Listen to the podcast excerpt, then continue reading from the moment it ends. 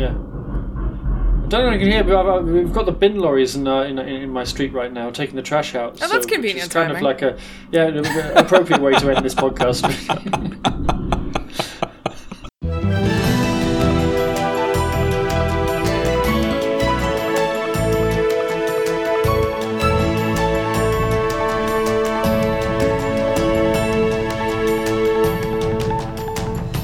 It's Friday, December 18th, at least if you are one of our patrons, and if not, it's Friday, uh, January 1st, and this Happy is New a. Year.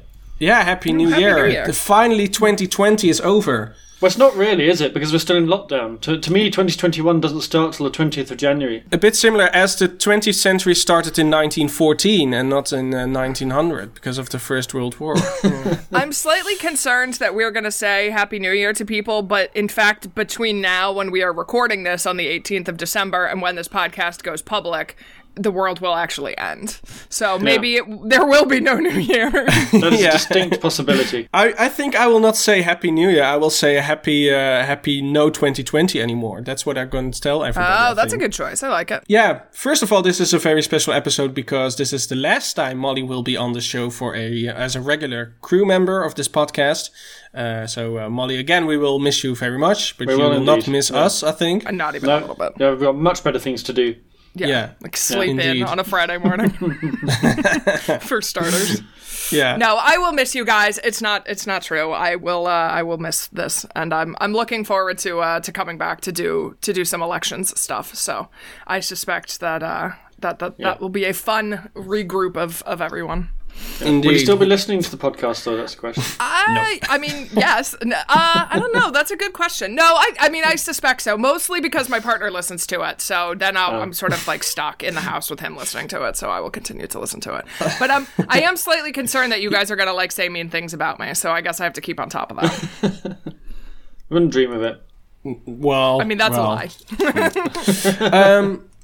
The other reason why this is a very special episode is that it's, uh, as always, it's it's becoming a tradition, uh, uh, more or less. Uh, the end of the year episode is, is always when we will announce the nominees for the Ophef of the Year award. Every episode we start uh, with uh, well, what's silly little insignificant thing dominated the media and Twitter in the past week, and now it is our turn to look back and ask ourselves which Ophef was the best. So how this works is that I made a short list with the nominees. Uh, I selected 10 ophefs uh, we discussed over the course of 2020, and I will discuss them briefly to refresh your memories because most of them you probably have totally forgotten about. I know I did.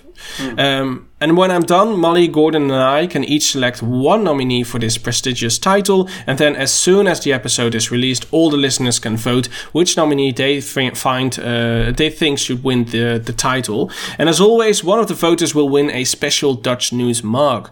So um, yeah, you can find the the, the link to vote uh, in the description uh, below. But first of all, I want to uh, ask you, uh, Gordon and Molly, do you remember which Ophef won last year? Now, I actually resisted the temptation to look this up when I read this in the script um, and try and guess, because I, but I really don't have a clue. I think the one I can remember from last year, so I'm going to say this one. I'm not sure it is it is the right one, but it, it, it- was it the um uh, the the, uh, uh, the jet fighter that got sprayed with foam. No, no. Ah. It was one That of was the nominees, favourite. though. I thought it was the Utrecht sex crash party. That one was uh, the Ophef of the year of 2018. Oh, that was 2018. yeah. What was 2019 was uh, Mijn Tweet Klopt. Oh, mine tweet. Oh, of course. That Yeah. was a good one. When, uh, Yeah, that was Yeah, a which is, Uh, has really sort of solidified its place in the history, at least on Dutch Twitter, because I use that meme and see that meme used Yeah. fairly frequently. Yeah, that's which I think become a is meme. Yeah. Yeah, I, Yeah, I think yeah, that, that was kind of meme of the year as well. Was it this year? I think meme of the year has to be the uh, "Thank you for voting Hugo de Jonge." Oh yeah, meme. for sure. Yeah, definitely. yeah, definitely. Whenever, whenever anything democratic happens, or um, uh, or not so dem- democratic, just like the uh, FVD leadership referendum, uh, then uh, everybody starts making these jokes about uh, "Thank you for your vote for Hugo de Jonge." Yeah. Paul, maybe for Um, anybody that's new this year, what was the mijn tweet klopt uh, uh, Yeah. ophef?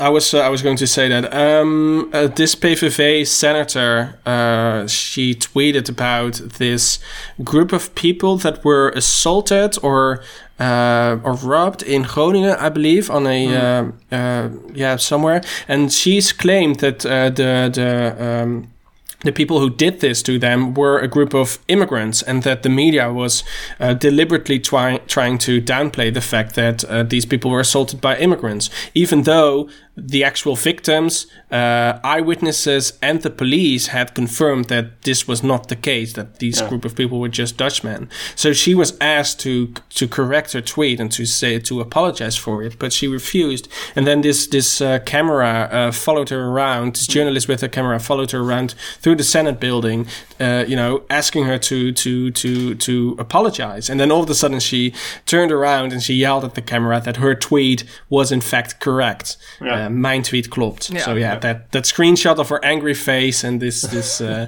subtitle that that immediately became a became a meme. Yeah.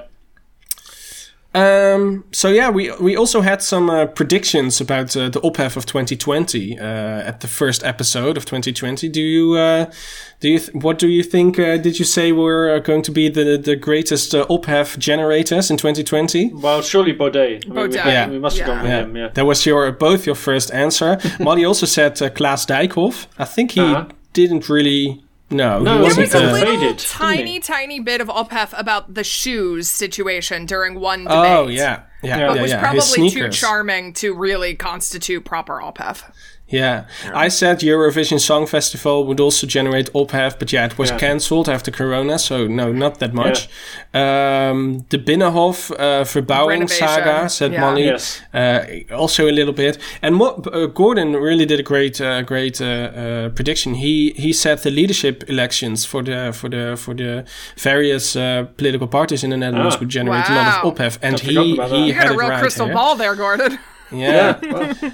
Molly also said uh, the protest. Well, Molly said the farmers' protest about the stikstof, but Gordon said no protest in general mm. because at that time they were sort of switching from protesting against the stikstof, the nitrogen yeah. uh, uh, uh emission uh, regulations, to basically protesting anything. Yeah. And Molly said Pete Hoekstra as well, which I don't think he behaved himself relatively well yeah, in 2020, I think. Yeah, didn't he? He yeah. went on the right wing yeah. talk show thing, and then there was that like issue with the fundraising. There was a couple of his.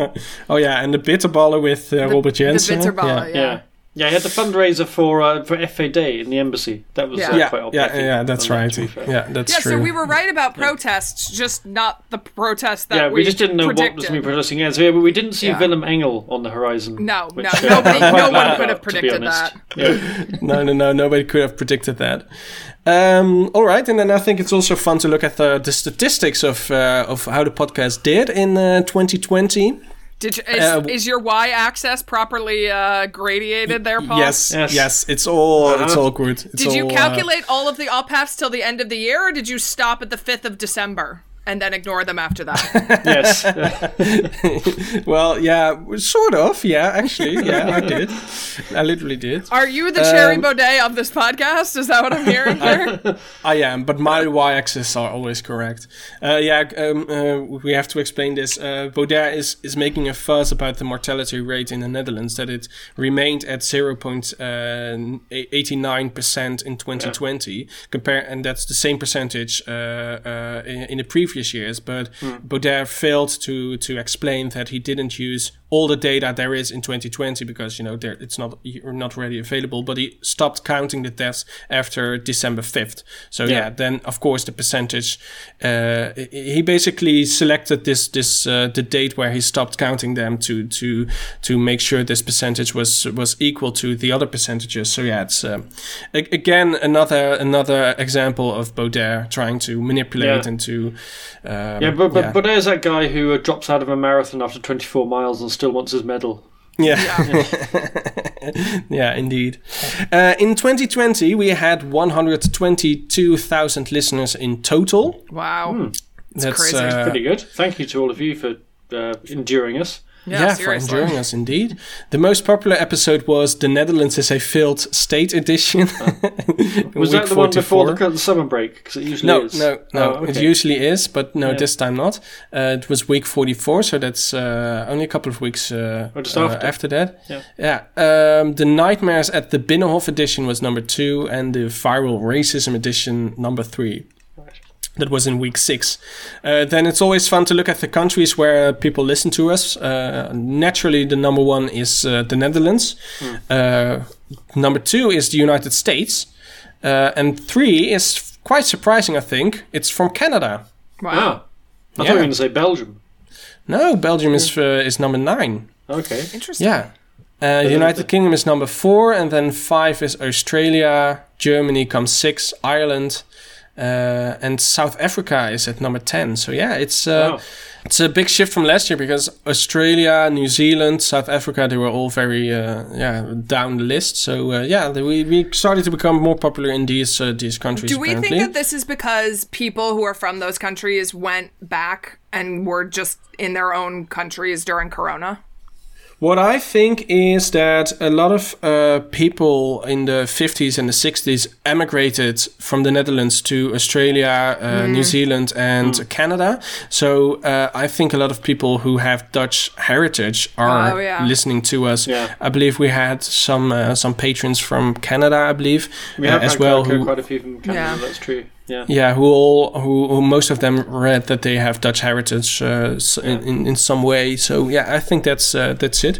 Um, this top top list, uh, the top uh, countries list, goes to uh, the number fifty. After that, uh, they stop counting it. What do you think is the n- number fifty country on this list? Uh, Vietnam. Uh, no, that's forty-two. Oh, wow. Okay. Uh, Yeah. 50. Uh, Luxembourg. No, is Luxembourg here? Luxembourg is twenty-six. Oh, okay. Um, number fifty is Cuba, Wow. Wait. wow. which They can have surprises me really much. in Cuba? That seems crazy. Apparently to me. they do. I think there's something yeah. wrong with the counting. Yeah, I think so too. 46 people listen to us in Cuba, or 46 times. I, I assume it's only one person. Do you think And the, then the communist regime is listening to us to try to determine if we're a threat? And maybe it's the president. Listen to me. 46 is, yeah, almost exactly the number of podcasts we put out. Yeah, so that that's sounds true. like, uh, yeah, the president of Cuba listening to us every week. Maybe. Yeah, that's uh, that's uh, that, that could be uh, could be the case. I mean, I find it interesting that someone named Andy Rep Repetin Reptin is our top listener. So thanks, Andy. Shout out. Shout Thanks, out to Andy. Andy. Shout out to shout Yeah, out to Andy. yeah, big shout out to you for. Yeah. Although No, that's sure. only the SoundCloud statistics, right? It's not all the other Yeah, places it's true. that It's we not play. all the but other we'll, we'll listening take it. platforms that there are. Yeah. And then we also have a list with the top cities where people are listening uh, to us from. Um, This seems extremely predictable. Amsterdam, The Hague, and Rotterdam, right? yeah, and then number number uh, eight is also Den Haag. But I think uh, yeah, if you listen on a on a Dutch website, then it lists Yeah. as Den Haag, and if you listen on a English language uh, website, it lists as The Hague. But yeah, the the, the number three, the, the number one, two, three is not that uh, not that surprising. But number four is Ottawa Yeah. in Canada. Man, the Yeah. Canadians are really into us. Amazing. What is up Yeah, with that? Canadians really, yeah, really stepped up this year. Impressive. Also, Yeah. what is this town Barrhaven, which is also Canadian, but I've never heard of it? Me neither. It's number eleven. Uh, oh yeah. Uh, and then the most important question is, of course, where is Minneapolis? Because that's our second uh, Yeah. second base, basically. Indeed. Uh, It's not even on the list, is it? Yeah, it No, is it on the list. list. Oh, it is on the yeah. list. It's on the list. Yeah. Number twenty-two, Number Minneapolis. 22. Yeah, but come on. All right, Minneapolis has to step it up because they are losing to uh, so many other American cities, including San Francisco, Leesburg, Virginia, for God's sake, Brooklyn, Mountain View. Uh, yeah, so you guys gotta, you guys gotta do more. Yeah. Chicago is really nipping at your heels, Minneapolis. Who do you know in Leesburg? I have no idea. I don't know anyone from Leesburg. It's where the University of Virginia is, or Virginia Tech. One of some. There's a big university there, Ah, so maybe be there's a that's a connection. I don't know. I love the fact that as many people in Los Angeles listen to us as in Hilversum. Yeah, of course. Oh, and someone from Portage la Prairie in Canada. That's Yeah. not oh, that, that doesn't mean orgy in French. Yeah, that's uh, disappointing. Marty. No. Some, I mean, Zoetermeer for all of the shit that we give that city is in the top 30 of cities or it's number 32 but i mean do they just like being insulted in zoetermeer It must I do, think yeah. so, yeah. But also the AIVD is located in Zoetermeer, so Yeah, maybe, maybe it's it's. that. uh, Ah, right. That okay, would make that sense. sense. Yes, that makes a uh, lot of sense. yeah Yeah, and then Glasgow in at 38th. I'm very pleased to see that Yeah. as well. yeah. good job Just shout out for Glasgow. I think that's is that the first UK city? It is. No oh yeah Um, yes After London. no, London. Oh, London's yeah. first, obviously. Yeah, yeah, yeah. Uh, and then what Exciting. else? We have uh, Barrie, Canada, or Barry. I'm not sure if it's know. the French part. Barry, or yeah. Nepean. And yeah, and also shout out to uh, someone in uh, San Mateo, California, because Yeah. that's Yeah. the number 50th on the list. Yeah, There it's uh, always fun to see uh, where, where is listening uh, to us from. Yeah. So, uh, Yeah. yeah.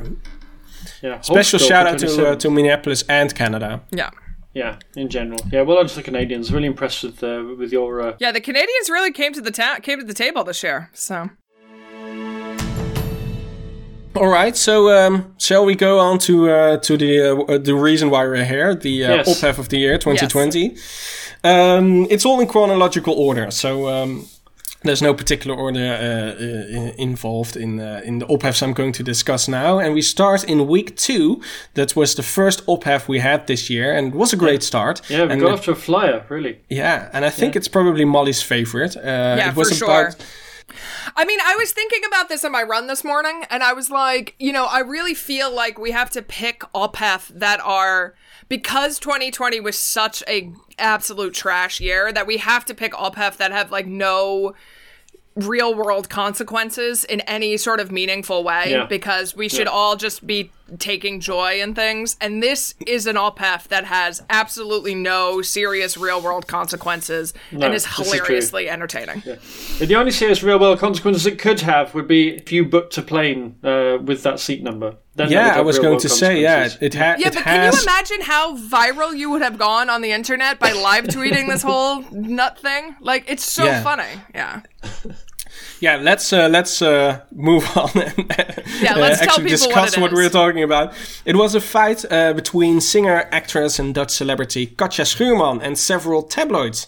Uh, in the weeks before, the tabloid Story had written about rumors involving Schuurman's misbehaving on a KLM flight from Cape Town to Amsterdam. She and an undisclosed businessman were very loud during the entire flight, the magazine wrote, much to the annoyance of other passengers and the crew, who repeatedly asked her to quiet down. Schuurman denied the allegations in an Instagram post, calling the magazine trash. Story, in turn, responded to her post with a minute-to-minute account of the flight. They had an actual uh, timeline, so it was it was uh, it was glorious, and they cited numerous passengers and crew members as their sources. Schuurman apparently demanded a seat in business class when she boarded the plane, and during the night she even had sex with the businessman in their seat. According to the sources, this was seat number 6K. So, um, yeah, be that be down. aware when you book Yeah. a flight of KLM to avoid this uh, this seat number. Um, the magazine also wrote that crew had to confiscate a bottle of wine and that they were very close to giving her a notice of violation. And it basically means that she is um, arrested in midair, I believe, right? Yeah. Or something and like that. From flying, I think. Wait, did she did she sneak a bottle of wine onto the plane? Yeah. I mean, this story I did not Well- I was not aware of this detail or I've forgotten it and this just it just keeps getting better and better. I need I need her to tell me how you sneak a bottle of wine onto a plane. Please Absolutely, p- yeah, please that's important me, yeah. knowledge. Yeah. Um, KLM did punish Katja Schuurman by banning her from checking in online in the future. Uh, and this was confirmed by her management, uh, which denied the whole story, but was unable to explain why else she was given this ban. So, yeah, it was uh, it was a great start, a very It was a tremendous uh, uplift, yeah. Yeah, Yeah. good. It was a OPHEF, great start to the year. And then everything immediately went downhill because Corona happened Indeed. like a week later. Yeah, I, I was remembering that, that, that uh, uh, uh, the thing in January on Twitter, everyone's complaining that January was lasting too long and they couldn't wait for February to start. Yeah. And then Feb- when February happened, we were all immediately nostalgic for January. I mean, I, Yeah, like yeah, yeah. it's uh, Yeah, indeed, indeed. Then uh, week six, we uh, go to uh, Thierry Baudet, our favorite oh, yes. generator. Um, an OPHEF of the Year award list would not be complete without the Prince of OPHEF. Indeed, yeah. Forum for Democracy leader Thierry Baudet tweeted in week six at 10:30 p.m. that two of his quote dear female friends uh, who were traveling on a train had been harassed by four Moroccan NS employees. No, he didn't say NS no. employees no, at first, no, right? It's a gang of four Moroccans. Yeah. yeah. yeah, that's what he said. He wrote his friends were aggressively and provocatively approached by the four men. Um, he included a photo of them in the tweet, and, and he added that filing an official complaint against Moroccans uh, was useless and that it was time for the childlessly naive Dutch people, as he said it, to finally vote for uh, a party that will do something against them, ergo FVD. A number of people who were also on board of the train said on social media, however, that the story wasn't entirely true. They said the two young women initially refused to show their tickets to the men who, as the NS confirmed, were indeed NS employees. Um, uh, I believe three of them were wearing civilian clothes, though. So it was one NS employee in his uniform yeah. and three three civilian um, uh, uh, uh NS employees as well. I mean, the thing that I found even at the time about this, which is, is like I get the uh, the instinct to not engage with say somebody who is demanding that you give them information when it's not clear that they're from some sort of authority right? That like there was just like two plainclothes police officers like walking in my neighborhood and they walked up to me and were like we want to see your id i mean i'm sure my first reaction would be like who the fuck are you? and fuck off but the only thing they were asking for on the train was to see the ticket. So, like, what is the hmm. scam that they're running here exactly? I mean, I just don't understand yeah. what the thought process is. And also, they announced uh, yeah. on the train uh, while they were boarding that there were. Um, uh, NS employees in civilian clothing yeah. Uh, on board, and um, yeah, I mean, it happens all the time in the tram as well, right? Yeah. In in The Hague, then when someone uh, pops up and asks you to show your ticket, and he al- always has this this HTM card on his uh, on his chest or anything, so he is.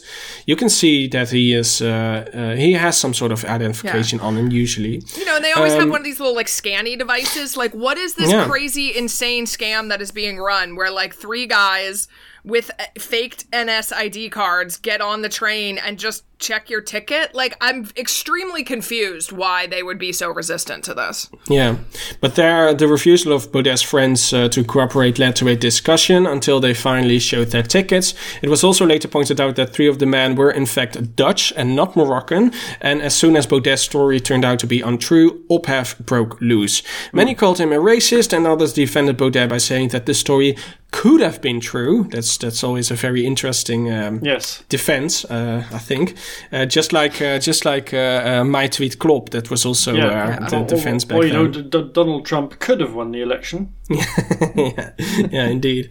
Um, Baudet remained silent for a couple of days afterwards, but later acknowledged on Facebook the story was indeed inaccurate, but he refused to apologize nonetheless. several official complaints against Baudet were filed for racism, but the OM decided last November it, in this year not to to prosecute him. So yeah, it was a, cl- a classical uh, Baudet op I think yeah. he uh, he, yeah. he tweeted about something late in the evening uh, that was completely untrue, and then refused to acknowledge that it was untrue. And uh, uh, at the point when when he he couldn't really he couldn't hold on uh, claiming it was true, he refused to apologize, even though you know that's yeah. He, he tried thing. to change his story or pretend he'd said something slightly different to what he actually said, yeah. even though he didn't take the tweet down, so he could still go back and read it and see what he'd actually said. Yeah. It's still there, indeed. Yeah, it's still there. Yeah, and it was one, yeah. also one of those classic OPHEF situations where, has, where there's OPHEF about the OPHEF, and they end up people then start filing complaints against him for, for, for racism, which generates more OPHEF. Yeah. Yeah. So. Yeah, I mean, um, I I I vote against this one as because it it has actual serious implications. I think, like you know, he's being racist and he's riling up racists in this country to be more racist. So yeah. I I don't think we can choose it as one of the top three. Um, luckily, Gordon and I also has uh, ha- have a saying in this. So I mean, this is true. so you don't have to choose it, but we can still do it. Moving on to the third OPHEF of 2020, that was in week 11. Uh, Thierry Baudet is not the only thing in the that the 2020 OPHEF of the year list could not be uh, complete without. The other thing is, of course, that non-existing and statistically insignificant virus. Yeah, um, it's just gone, right? I mean, it's, it's uh, completely gone. Yeah, yeah. no, uh, no, no reason to worry about it anymore. No. Um, the first person with coronavirus in the Netherlands was diagnosed on February 28th. Two weeks later, in week 11, Prime Minister Mark Rutte and RIVM Director Jaap van Dissel announced the uh, first restrictions to tackle the virus in a press conference. And one of the measures was the ban on shaking other people's hands. Uh, we were very naive back then. Uh, I remember. Do you, yeah. Do you remember what a what a huge furore there was as well about just banning handshaking? Like, yeah. thought that was the worst thing in the world. Like, yeah. That was going to be a cultural meltdown. Yeah. And now you yeah. look back and you think, how on earth did we think that that was going to stop the virus? Yeah. You know? Yeah, it was. Uh, I, I listened remember to. Uh, right after this happened, going to a hearing somewhere, and there was all these people who were being like, you know, some people were doing the thing where they were like, oh no, I'm not shaking hands. And people were being like really pissy about it and just like, oh, yeah. this is so ridiculous. What are you talking about? Whatever, blah, blah, mm. blah. I mean, like, you know, I wonder how they're doing now. Yeah. Um, however, at the end of the press conference, Rutte turns to Van Dissel to thank him and to shake his hand, breaking the rules he just announced minutes ago in front of millions of people who were watching the press conference at home. Many people ridiculed Rutte for this, but also experts have said that uh, his mistake helped people to quickly memorize the new rules because, you know, um, uh, when when the in, the in the week afterwards, when you wanted to shake someone's hands, you immediately thought, "Oh no, Mark Rutte," and yeah. then uh, uh, yeah, stop shaking people's hands. But uh, it was very interesting to see this timeline because February 28th we had the first confirmed case in the Netherlands, and then March 9th there was this handshake press conference. Uh, the podcast episode was March 13, and two days afterwards, on March 15, we already had more than a thousand corona deaths. Yeah. So oh, and the Horeca was closed. And on yeah. March 16 was the first uh, speech from Mark Rutte from the Torentje. So yeah, yeah it, there was it was just this this huge roller coaster in March. Uh, yeah, no, I remember Rutte saying uh, in the week before um, that press conference that uh, I think maybe four or five days before that he was saying, "No, of course we're not going to ban shaking hands. That's what we do in this country. It's a free country. Yeah. We're not going to do anything like that." And of course, you know, the, the idea that we resisted famous last words banning handshaking yeah. back then seems just uh, surreal now. Yeah, yeah, given what yeah. we've done in the meantime. And then in uh, March 23rd, we had the first lockdown. Yeah. Which I thought, in my memory, um, Mark Rutte announced the lockdown in his speech in the Torentje, but that wasn't. Uh, no, that's not the case. Then um, uh, moving on to uh, week 18, um, international OPHEF broke loose when Prime Minister Mark Rutte once again enraged Italy and Spain. Uh, he was visiting a recycling plant in The Hague to see how uh, they were dealing with the one and a half meter society over there. And one of the drivers stepped out of his truck to wave at Rutte and to tell him that he shouldn't give any more money to Italy and Spain. At the time, the Netherlands was leading the opposition against an EU recovery fund for countries that were economically uh, hit by the coronavirus. Uh, this is commonly referred to as the corona bonds. And with a big smile on his face, he reassured the man that he wouldn't do that. He gave the man a thumbs up and walked away, smiling and laughing. The encounter was filmed by an NOS camera crew, and the clip was soon shared by Italians and Spaniards on Twitter, who were furious about it, and, and was also shown later on uh, in the Italian and Spanish media, and that caused enormous ophef in these countries, and as a result, ophef in the Netherlands. Mm. Mark Rutte's Instagram page was uh, hijacked by angry Italians and Spaniards that simply just commented the poop emoji under all of his posts uh, out of protest against Rutte's refusal yeah. to install the Corona bonds. Yeah, that's a nice circularity about that, given that Rutte's famous quote from the start of the pandemic yeah. was that we can prove for 10 years. Yeah. Yeah, no, yeah. this is a good, uh, yeah, I haven't thought about that. That's uh, yeah. that's uh, that's true. After after after everybody started to hoard um, yeah. uh, uh all this toilet paper, then uh, yeah. he he said this. Yeah. Yeah. But how did he think this was not? Did he think that the Italians and the Spaniards had to send back their televisions because they were so poor? You know, they wouldn't wouldn't pick this up. You know, it was just just amazing that uh, you know the, the, the that they uh, that they uh, saw this clip. Uh, no, the, the, yeah, no, well, well, they, he didn't think through the fact that you know, that this might not go so that this would get to Italy and Spain and wouldn't go down very well. Yeah, yeah. I, mean, I think Margaret of, doesn't have. It kind of came the, all at the same time as a number of other things, right? Because this is all about the same time as the Hoekstra comment about like, oh, the EU should do an investigation as to why their healthcare systems can't handle the coronavirus, which then, of course, you know, was made look yeah. the Netherlands look real dumb when it had to start sending corona patients to Germany because its healthcare yeah. system also couldn't handle the coronavirus. Mm-hmm. Like, there was just sort of yeah. a bunch of this kind of drama going on at this time. I feel like. Yeah, that's true. Yeah, it's all yeah. Uh, sort of, uh, and and the, the Italians and the Spaniards were very mad at Rutte. They they really yeah. portrayed him as a sort of uh, the man who is uh, ruining everything for for these countries. And yeah. seeing this clip, he just behaved the way he does in the Netherlands, right? He just is always smiling and waving and very very cheerful. Um, and uh, yeah, it really um, it really struck a nerve in these countries. Yeah, I wonder where Wopke Hoekstra went for his uh, summer holiday this year. Presumably not Tuscany. I would assume not. no, or the Costa Brava. I think yeah. he avoided these places indeed. in France, could he go, could he have gone to France? I think so. Yeah, maybe. Yeah, maybe. Just about. Yeah. I think Hoekstra is a yeah. is a more more of a mountain guy. I think. I think he will probably goes probably to go to Scandinavia, well. Austria. Yeah. Yeah. yeah. Um, he upset, the, he upset the French, of course, by uh, buying up uh, KLM without telling them as well. Oh, that's right. That yeah, he did that too. yeah, I forgot about that. Moving on to week 19, um, the Pim Town interview. This one, I think this one was the best OPHEF in, in 2020. I'm not gonna lie. No, uh, I, I, totally agree with you. I was gonna pick this one as well. Ah, okay. Well, then you can pick this one and I will pick something okay. else. Um, yeah, in week 19, we saw a true OPHEF saga. It was really the culmination of two decades of OPHEF combined into one ridiculous video on YouTube by aspiring broadcaster Ongehoord Nederland. In the video, former VVD MP Ybeltje Berckmoes interviewed uh, politician Pim Fortuyn, who was murdered two decades ago. She conducted the interview with the help of notorious TV psychic Robert van den Broeke, who claimed to channel Fortuyn's answers from the afterlife lots of stuff to unpack here. So we will just walk you through every aspect of these, of every sub layer of this enormously complicated uh.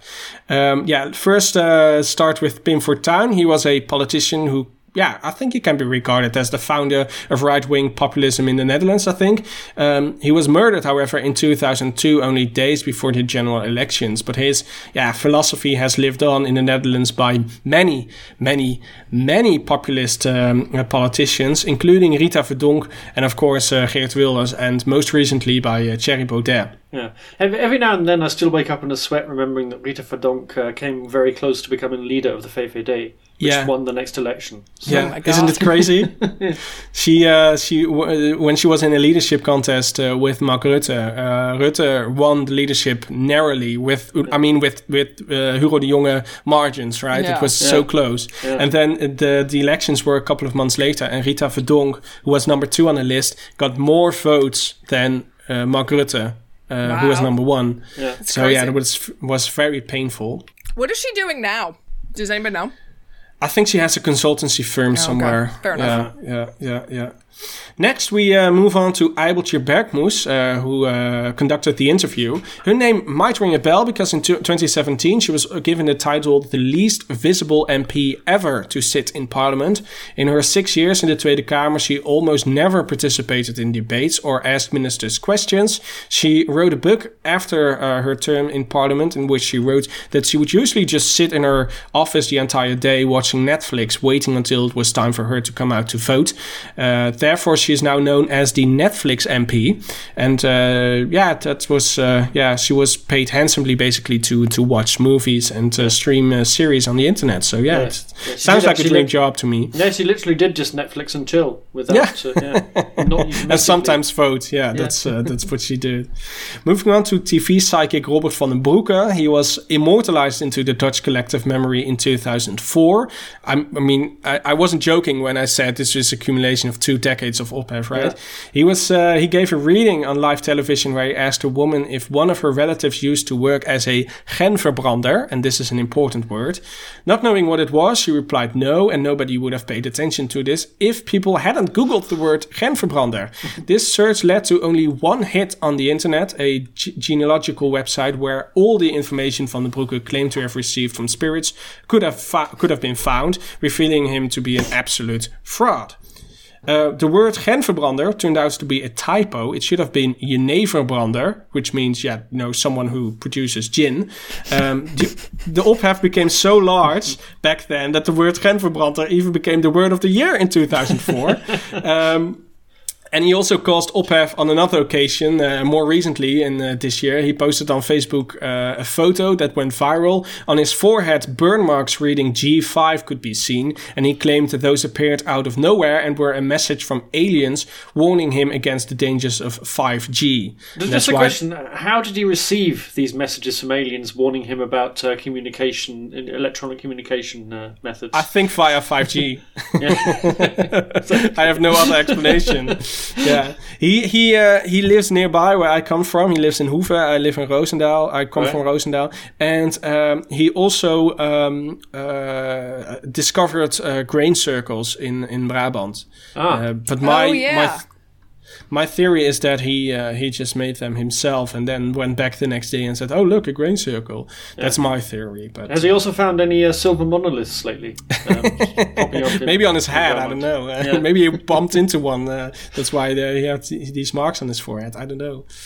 Um, I hope you're still there because lastly we have to discuss the broadcaster Ongehoord Nederlands itself. The Dutch public broadcasting system is way too complicated to explain here, but it basically means that anyone who can get enough signatures can start a publicly funded broadcaster. And Ongehoord Nederland uh, was founded in 2019 and their goal is to start a right-wing public broadcaster to counterbalance the many left-wing broadcasters currently on the Dutch public TV oh, and they, radio. They claim, they claim, there are too many left-wing broadcasters, aren't there? That's yeah, that's what they claim indeed. yeah. yeah. yeah. Uh, they also claim to be politically neutral, independent, and unbiased, and that's uh, why they were endorsed by Geert Wilders and Thierry Baudet. Mm. Uh, they were also even allowed to campaign on several of the FVD's party congresses. So yeah, totally politically neutral indeed. Yeah. Um, while ON is trying to officially become an omroep, they produce these videos and publish them on YouTube, uh, in which they increasingly started to spread conspiracy theories about Bill Gates, 5G, and more recently the coronavirus. And they also um, uh, sort of uh, came with this um, uh, alternative for the Sinterklaasjournaal, the Zwarte Pieter where oh, they yes. yes. insisted you kept sending on, clips um, of that, and uh, yeah, I kept telling you to stop, and you wouldn't. But yeah, yeah. so I feel like I've yeah. seen it now. Yeah, I yeah. feel like Geert we could file an perform- aangifte for for that. I mean, that's definitely got to be some yeah. kind of assault in this country. Yeah, I think yeah. it falls under the Geneva Conventions. Yeah, for sure.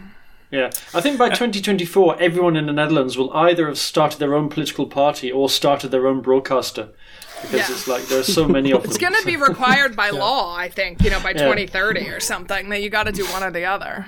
Yeah, and then we have more bi- more bicycles in the country than people, and also more political parties in the Netherlands than people. Yeah. So lots of layers of ophef in the story. Uh, to summarize, it is the Netflix MP interviewing the original Geert Wilders with the use of the Genverbrander psychic on the conspiracy theory public broadcaster. It's brilliant. It's just a perfect, uh, yeah, it, it, it's an enormous, like, uh, almost uh, amoebal ophef. It just keeps uh, yeah, it, it, it kept growing, growing and growing and growing, yeah, and all yeah. these sub layers of. And exactly. I, I, when I first, it is, yeah, it's kind of 2020's equivalent of the, that's why I love the one about the, the, the jet fighter being sprayed with foam last year because it's a, it, it was a culmination of like a successive string of uh, escalating ophefs and uh, yeah, you know, yeah, and, yeah, uh, yeah, and it was topped with something completely ridiculous as it was here. Yeah, yeah, indeed. Yeah, the Joint Strike Fighter was was much like the Binnenhof saga that we have now. Was also 15 years of of, of uh, uninterrupted ophef about budget overruns and about yeah. uh, design failures and uh, politicians getting angry about it. And yeah, I think the Binnenhof verbouwing is uh, is the is the is the JSF uh, replacement. Uh, now yeah. I come to think of it, yeah. I mean, I think the Binnenhof verbouwing would have been generated much more ophef had Corona not happened. Basically. Yeah, definitely. Yeah, yeah, yeah, yeah. Although Corona I, kind of added an element to that because they didn't have to make the Binnenhof verbouwing all Corona safe, and they right. struggled with that as well, on top of yeah. everything else. That added another dimension of ophef to an already ophef-ridden saga. Just ophef drenched, ophef smothered. So yeah, that was a very good ophef uh, uh, yeah. So I think that has to be my favourite of the year. Yeah, oh, yeah, I think yeah. that's a that's a that's a good choice. I think also. Um, moving on to the next ophef, in week 22, former VVD MP Wiebren van Haga announced he would join Thierry Baudet's Forum for Democratie party. Despite Baudet's earlier statements, van Haga was under no circumstances welcome in his party. To start with, who is Wiebren van Haga? Well, he was kicked out of the VVD party in 2019 after he, he was arrested while driving drunk. Uh, this was the final straw because van Haga was uh, yeah, involved on earlier occasions in a number of scandals with his real estate company. What was the real estate company called, Molly? Uh, Four Seasons Real Estate Company. no, it's in the script, so uh, that might be helpful. It's uh, sh- what is it? Shop Shopper to Pop, S- Scoopy to Boop, something like this. Shopper to Pop, yeah. Shopper to Pop, Scooby, Scoop, yeah. Scooby, Scoop, yeah. Scooby Doody Pooper Scooper. Scooby Doody Poopy Scoopy, something like this. I'm sure that's his uh, his trust fund is called like that. Yeah, yeah. yeah his real estate company was Shopper the Pop BV, which is a ridiculous name. Yeah, and then yeah, there's also yeah, he was a ridiculous landlord, or yeah, he, he, he, got into trouble for bullying his tenants, wasn't he? And Do you think he's a better or a worse landlord than Prince Bernhard?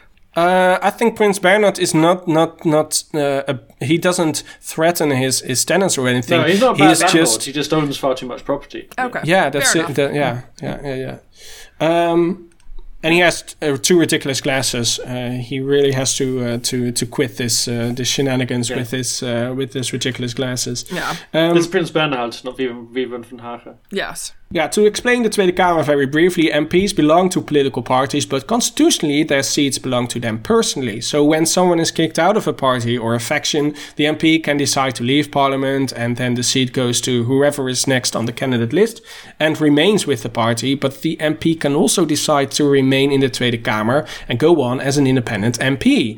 Uh, this is uh, this so-called seat stealing is frowned upon by political parties because usually one of these back backbench MPs got his seat because of the political party. Uh, yeah, because he was a member of this political party, and not because he or she is uh, yeah very loved by voters or voted for him personally. So yeah, the political parties call it seat snatching, but I. Uh, uh, yeah, it's just uh, how the constitu- constitution works, right? Yeah. So then, then yeah. uh, attract people who are more loyal to your party. I yeah. would say. Hmm. In the case from Van Haga, this was significant because if he would steal his seat, the coalition would lose its one seat majority in the Tweede Kamer. Luckily for them, Van Haga was known to be a strong opposer of seat snatching, but surprisingly changed his mind when he was himself put into this position Shocker. and he decided shocker, and he yeah. decided to keep his seat after all. Yeah, in fact, had there not been a motion tabled quite shortly before that, uh, trying to end the practice of seat snatching by uh, by, by, by, making MPs who left uh, give up their seats? I think so, indeed. And had that yeah. not been tabled by uh, Wiebren van Haga, in fact.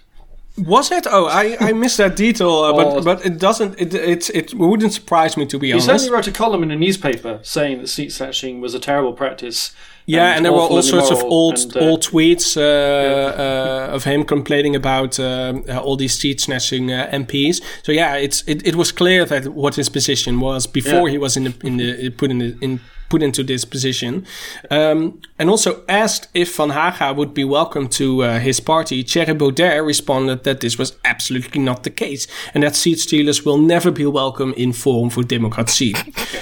Fast forward a couple of months, and indeed, anti seat stealing seat stealer Van Haga was welcomed in the formerly anti seat stealing, now pro seat stealing party Forum for Democratie. In the meantime, FVD has become the victim of a tsunami of seat snatchers themselves. Following the FVD soap we saw in November, uh, literally 56 of the FVD um, uh, representatives split off from the party in uh, yeah. yeah. throughout the country. Yeah, because this started even before then, didn't it? Because Henk Otten uh, snatched his seat in the Senate from Forum for Democracy yeah. after he fell out with Baudet yeah. Um, and started his own party, which meant the Forum for Democratie, which was very briefly the largest party in the Senate, no longer was because uh, Otten took three seats away from the party. Yeah, and yeah, so uh, the tsunami of uh, of of, uh, of, of seat stealing yeah. and uh, including my favorite, which was called Schrodinger's seat stealer, wasn't it? The, yeah, yeah, which I know I mentioned last week, but I think it deserves another mention. yeah, that's right. Um, this Senator Van Wely, who is also a chess grandmaster, in uh, uh, I did know this, but apparently he is. He he is a FVD senator, and he is also has a seat in the provincial representation in North Brabant, and he decided to quit the party, quit the faction in the Senate, but remain yes. as an FVD yes. Uh, yeah. representative in uh, in North Brabant uh, yeah. simultaneously. So he is both not an FVD representative and one as well. It's yeah. it's ridiculous. I mean, you can't make this up. Yeah, someone needs to come and break up this Partij cartel, basically. Yeah, seriously. yeah, I thought uh, Baudet was doing his best to break his own Partij cartel. Indeed. Um, Okay, um, moving on to the next ophef for week 27. King Willem-Alexander visited the uh, village of Borger in Drenthe uh, in that week. Not many people knew this visit happened and the visit passed almost uh, completely unnoticed if it wasn't for one window cleaner. Herman Dinius was on his way to his next customer, carrying his enormous ladder on his shoulder while cycling. And when he passed the market square of the Drenthe village, uh, he was unaware that the square was the site of a royal visit. Herman kept cycling, passing the king, who was standing only a few meters away. One of the king's bodyguards tried and failed to stop Herman with his ladder on his bike, which prompted Herman to yell at the bodyguard that he was insane. The whole scene was captured on video, and this video immediately went viral. Herman told reporters later that he assumed a small group of people had gathered for a wedding or something else, and that he was completely unaware that the king was standing there. The video also released some concerns regarding the king's security, but most people thought it was, yeah, very wonderful that this can happen in the Netherlands. Yeah. And it also led to the best photo of uh, of 2020. I think it was this photo of this man on his bike with his uh, with his ladder on his shoulder that's passing by, and mm. between the steps of the ladder, uh, the face of the king is is perfectly framed. Yeah. Um, it's so uh, good. It's tremendous. Yeah. It's just a perfectly timed photo. Yeah, yeah. it is yeah. the best It is, photo it is Cartier-Bresson's decisive moment. yeah. It's just fantastic.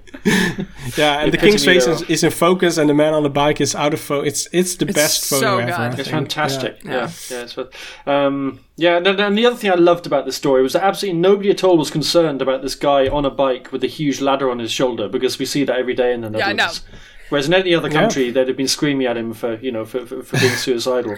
I mean, in yeah. any other country, it wouldn't have happened because nobody else can carry no. ladders on their bikes besides Dutch people. Like, this is just not possible anywhere else when I expressed my amazement, or like at least being impressed at the at the ladder carrying thing, my uh, my partner very uh, graciously pointed out that we own a ladder which he got home from the Hornbach or the Gamma the exact same way. Which I was like, yeah, that's an excellent point.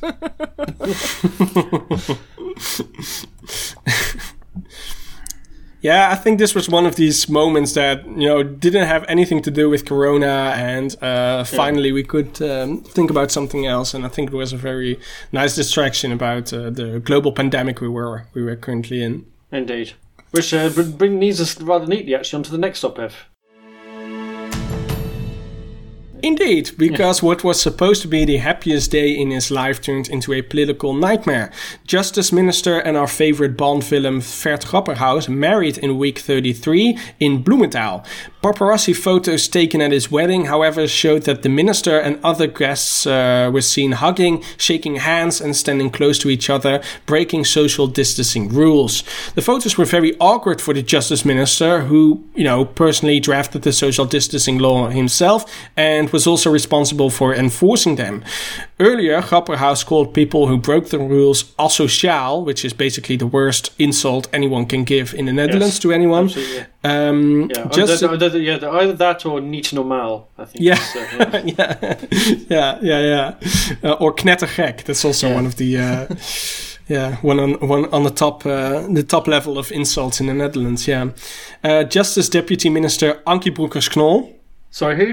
Ankie Broekers-Knol. Ankie Broekers-Knol, yeah. She was also uh, present. She attended the wedding and she told reporters afterwards that guests maintained their distances throughout the wedding and that they broke the rules only briefly, once or twice, uh, which was coincidentally captured on camera. But she added that she could know this because she was present. But a series of more photos showed that she was absolutely lying because, you know, uh, the paparazzi made more photos than yeah. one and, uh, more. Yeah, the more... paparazzi really slow rolled this in a way that was quite smart because had the had they put all the photos out at once, then you could have just sort of said what you were going to say and then like moved on with your life. And instead, they just sort of waited for people at the wedding and Grapperhaus to say stupid stuff that wasn't true, and then just release yeah. more photos demonstrating that they were lying. Yeah, yeah, very smart of him. Yeah, yeah. he also said this. He wasn't even. Um, he was very open about this, right? He said, "Yeah, if I release everything at once, then I will make less money. So I will exactly, just." Yeah. Uh, yeah. yeah. that's a very Dutch way to put it, I think. Yeah, yeah, indeed. Um, yeah, the Ophef uh, Grapperhaus initially promised to donate 780 euros to the Red Cross, which was twice the fine he should have gotten. Uh, and the Ophef eventually became so large that Grapperhaus was fined after all. And this also briefly meant that we had a justice minister with a criminal record mm. um, until the cabinet decided to lower the fine for breaking the rules and also uh, scrap the criminal record component of the law. So, yeah, well, yeah. They, they, they, brought the fine down to a level where it, where it was below the threshold for yeah. Um, yeah. getting criminal record, right? Which is rather convenient. Yeah, yeah, and um, yeah, but I think this um, uh, I, I, looked up the, uh, the the the corona infections numbers that we had in the Netherlands, and uh, after I'm not going to say that this was the main reason why everybody you know stopped uh, stopped uh, uh, following the rules, mm. but three weeks later the, the the numbers started to skyrocket again. So yeah, I, I do think that he he he hit a nerve here in the country when when people were understandably tired of you know having all these restrictions and yeah. couldn't be able to go to to parties, weddings, or funerals or whatever. But then all of a sudden see the the, the actual justice minister, someone with so much authority, breaking them as well. Then yeah, I and, and not just that, but the guy who was wheeled out at a press conference in February to shout at people for breaking the rules and warn them yeah. they were going to get heavy fines if they if they carried on. Yeah, yeah, so, and yeah, and that's and the thing. And it, so certainly, I remember around the time immediately after this uh, Ophef that uh, you, you, heard a lot of uh, BOAs, you know, the, the um, uh, community enforcement wardens saying that they just weren't going to hand fines out anymore because they felt like they weren't, you know, that, that, that, that it wasn't that, that it wasn't right. So when they, they'd seen the justice, justice minister doing it, they felt like they weren't. Uh, you know, yeah, they, they weren't. Have, they, they, they, didn't. They did. They'd lost some moral authority to to correct people. Yeah, because you know, imagine being a boa and then have to find someone for um, for breaking the rules, and then these people will naturally say, "Yeah, but what about the justice exactly. minister, the guy right. who is in charge of you, is yeah. breaking them as well, and you can get away with it." So yeah, yeah. Uh, it, it, it, I think, I think, and I thought it back then, but I think it now even more than that. He should have he should have resigned um, yes. the ministry because you know he lost all credibility after this and you yeah. can't you can't have these rules and enforce them with someone like that um, yeah. you know um, as your boss i think yeah, I think I think this Ophef as well uh, fails by Morley's criteria that it's, it became too serious. Yeah. Too, yeah, to, yeah, to, to, had too many real world consequences to qualify as an Ophef. Uh, I mean, so, I do think that this moment was really a shift in the Dutch population's view of how they were going to treat the corona rules, right? That like yeah. I think people were understandably frustrated and chafing at the lockdown and very unhappy with how things were going and then this sort of happened and I think a lot of people kind of threw up their hands and basically said, well, I mean, they're not doing it, so why should we? I think it gave a lot of fuel to the fire of some of these conspiracy theorists. I mean, unfortunately as funny as it was, I I think it for my personal criteria, it means it's got it got to be too serious. Yeah, it corroded public trust in the same yeah. way that uh, Dominic Cummings in the UK with his uh, drive up to Barnard Castle and his eye test uh, did. You know, the, Maybe Grapperhaus should have just that. said he was checking his eyesight by standing really close to his yeah. mother-in-law and seeing if she was still the same woman. Moving on to week 41. Again, this has everything to do with coronavirus, of course. It was unavoidable at this point. Um, a group of Dutch artists, influencers, and DJs posted on Instagram that they were tired of the corona measures and that they would no longer follow the rules. And they called on their followers to join their protest by using the hashtag Ik doe niet meer mee, which basically means I won't do it anymore, or I quit, or I stop. Count me or, out yeah. count me out. That was yeah. your that was your uh, suggestion, which uh, which was a good one. Um, it turned out that the campaign was an idea of Willem Engel, a dance teacher turned anti-lockdown activist slash conspiracy theorist slash virus Rasputin, uh, and he had brought the group together on WhatsApp with members such as singer Tim Douwsma, DJ Hardwell, and influencer Femke Louise. The campaign was immediately criticized by a lot of people who expressed their disapproval on social media with the hashtag Ik doe wel mee count me in. Um, a day later, influencer Femke Louise, uh, who has over a million uh, followers on Instagram, was a guest on the talk show Jinek, where she was asked to explain why she joined the campaign.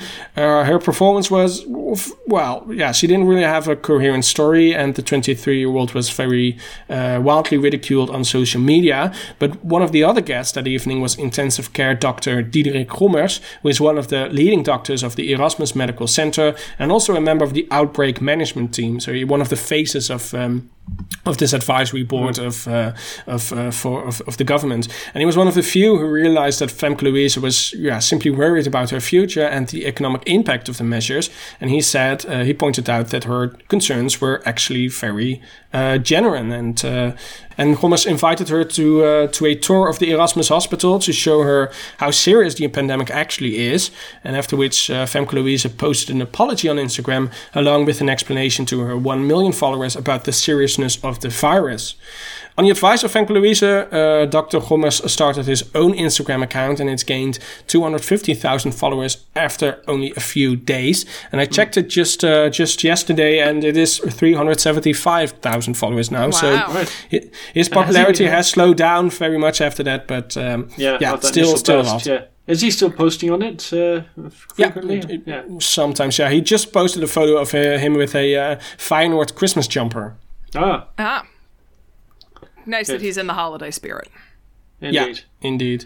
So yeah, yeah it's. Uh, yeah, but they're, they're not working together anymore, are they? Femke Louise and uh, no, they, uh, they they they uh, they started to. They had plans to do a vlog or anything to just yeah. uh, you know uh, um, uh, uh, to reach the young people, I guess. But they um, yeah they stopped their cooperation at some point. I think yeah. because they had other other things to do. I mean, it happens. We've we've all got things to do.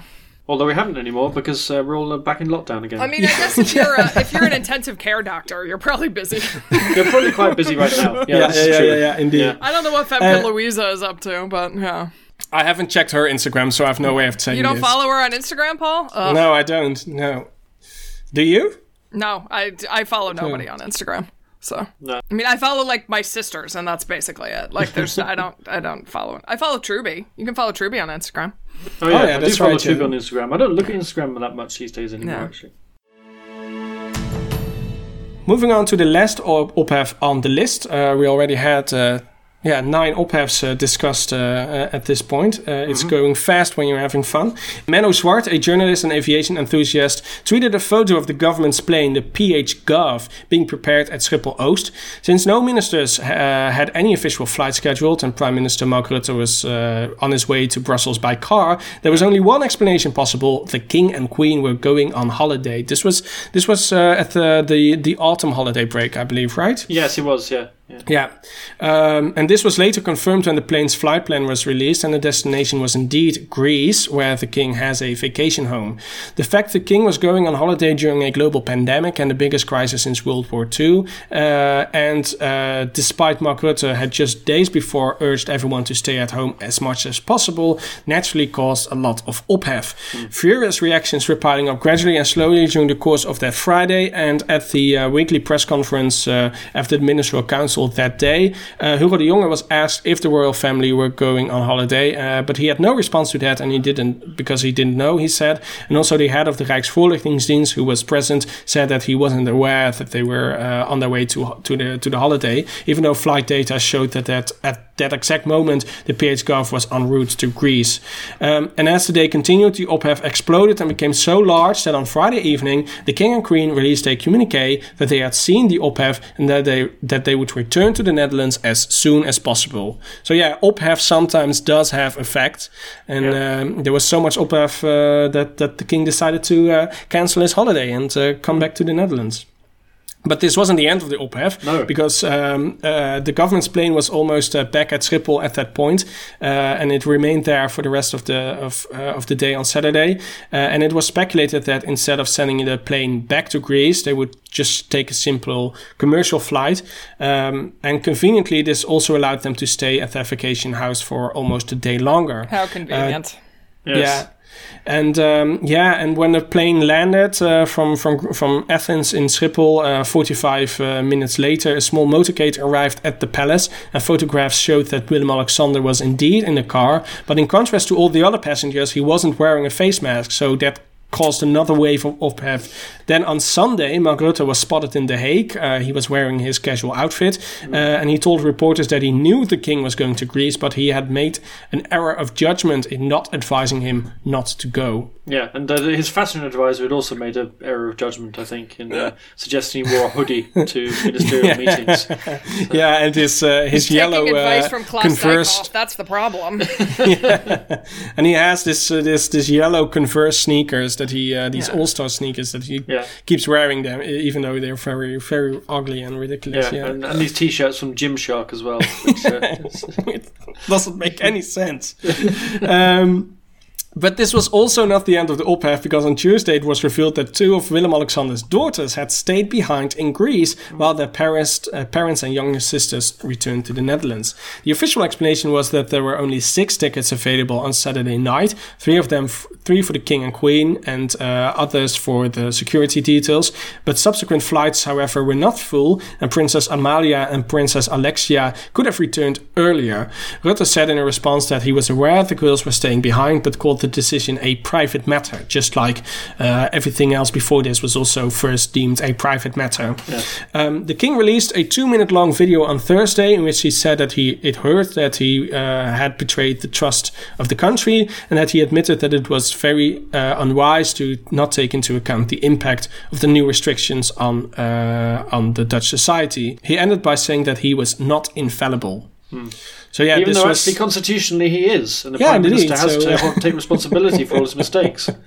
yeah. So uh, that was that was also a lie, indeed. Yeah, Um, so yeah, this was uh, th- th- this was also a nice op-ed because it was spread um, spread over a week and all these twists and turns. Uh, Yeah. yeah, were that, that I I think it's always fun when OPHEF um, has uh, new developments and new uh, revelations uh, uh, Yeah. in the days after it happened. Yeah. yeah. There's also kind of a subsection of OPHEF uh, where people were getting enraged that uh, Rutte was uh, t- was was apologising on the king's behalf, even though that's Yeah. uh, that's part of his job Yeah. as prime That's minister. part of his job. Yeah. That's literally his. Con- the only constitutional aspect of his job is that he is responsible for uh, for for everything the king does, says, Yeah. I mean, actually, the most entertaining part of this OPHEF was watching Paul and other people lose their shit on Twitter trying to explain this to people, which Trying was to explain the Dutch extremely entertaining. Yeah. yeah.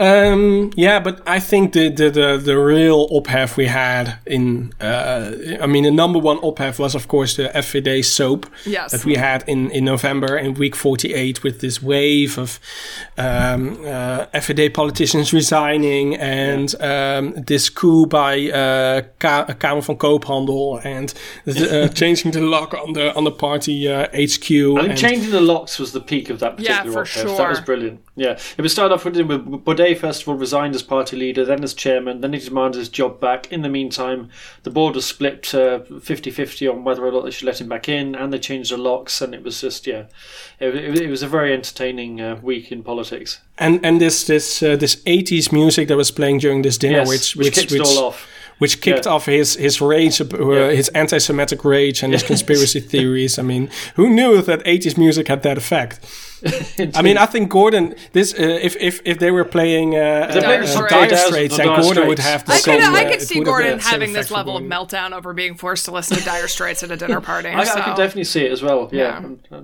yeah. I think so too. But yeah, uh, the week 48 uh, OPHEF, I don't think we can um, uh, we can include because there were No. so many OPHEFs in this story that it's just too difficult to pick one. So uh, we're gonna have to do it with the with the other 10 that we uh, I just listed. So.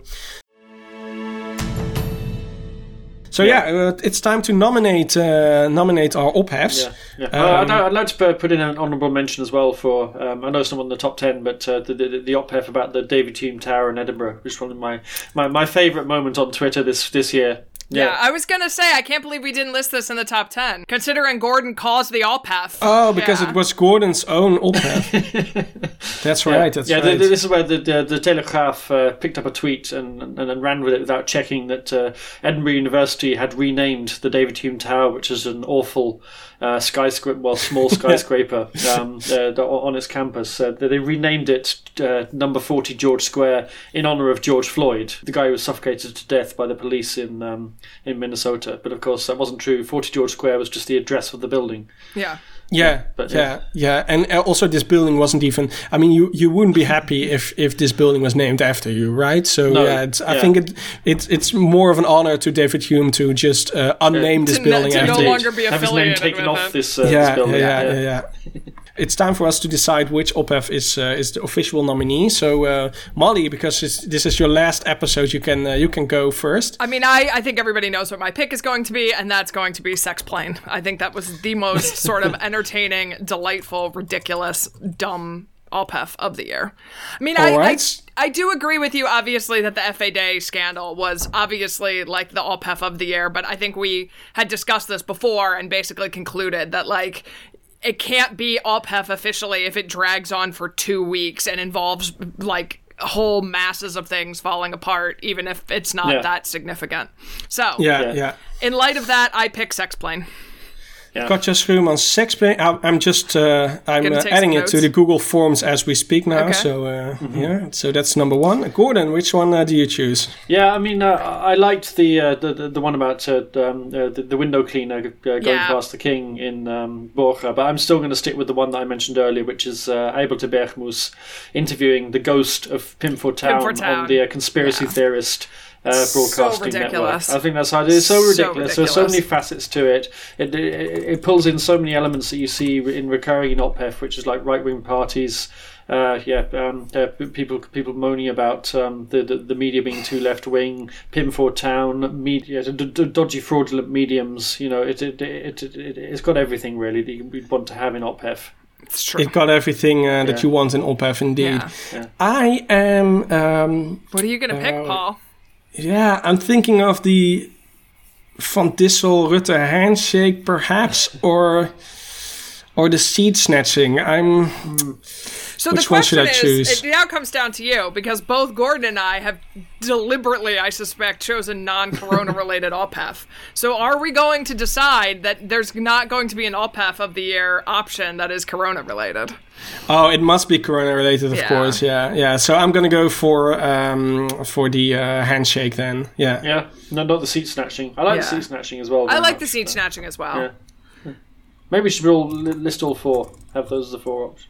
Oh yeah, I can add a fourth one. Uh, uh, the, the the wild We card is for the seed every snatching. year. Yeah. Do- Doesn't this Yeah, always literally happen every card. year that we try to nominate three and we always end up with four? No, because we just, no. like, what happens can't- every year is that you rig the election. that's Yeah, you rig the election. You, you, you sneak in an extra one, which then Not- mysteriously becomes the winner. It's funny how that works. Yeah, Um, yeah. Not yeah. this year, apparently. So we'll, we'll see. Because I I wash my hands of all responsibility. So it's somebody else's Right. uh, responsibility to rig the election in favor of the sex plane one.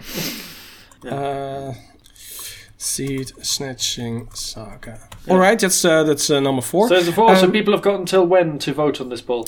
Uh, when are we? When do we return? I think January. Uh, what was it? January Uh, the, uh, the the the the the, The- the uh, the first full week of January, the eighth. It's I think the eighth. gonna be the Okay, first then they have of until uh, uh, January seventh, twelfth uh, at midnight. So that's uh, they can uh, they can vote for it uh, until then. Yeah, and you can also win a mug. So um, um, yeah, you can just um, uh, tick the box if you want to win the mug. But uh, win the mug, and then you have to uh, uh, send your email address. And if you win it, then we will uh, let you know. Yes. Um, when uh, so uh, we know where we can send it to. So um, yeah, this was uh, the 2020 OPHEF of the Year special. Um, and the closing podcast of the year as well. So and the closing podcast of the year and the closing podcast of Molly. So yeah, it's uh, uh, it's uh, it's a it's it's a very special episode. yeah, it's a milestone in many It's a ways. very yeah. very special episode. So uh, please go out and vote. And uh, we, uh, if you don't uh, uh, agree with the with the result, then you can al- always go to the Supreme Court and fight it there. Or you can demand for weeks. a, a recount, or Or uh, you can just stage a press conference at the Four Seasons Garden Centre as This well. is like, true. yeah, they've uh, they got Indeed. space. But Yeah. first, make sure that you have dyed your hair and that you are very sweaty.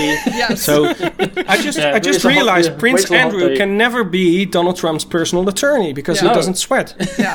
This is true. Oh my god! I think there are other reasons he can't be uh, Donald Trump's personal attorney. Actually, that, that come before that. But yeah, I that is appreciate you guys making the ending of this podcast so painful that I'm not regretting my decision to leave right now. Um, all right, that's uh, everything that we have for you at this uh, this episode. This. Um, uh, you can get in touch with us by email to podcast at Dutch News uh, NL. If you want to help us out, please subscribe to the podcast and leave us a rating. You can also back us on Patreon at patreon.com slash Dutch News NL and earn yourself a free shout out on the podcast. My thanks to Gordon Darroch and a special thanks to Molly Quell. I'm Paul Peters and we'll be back next year.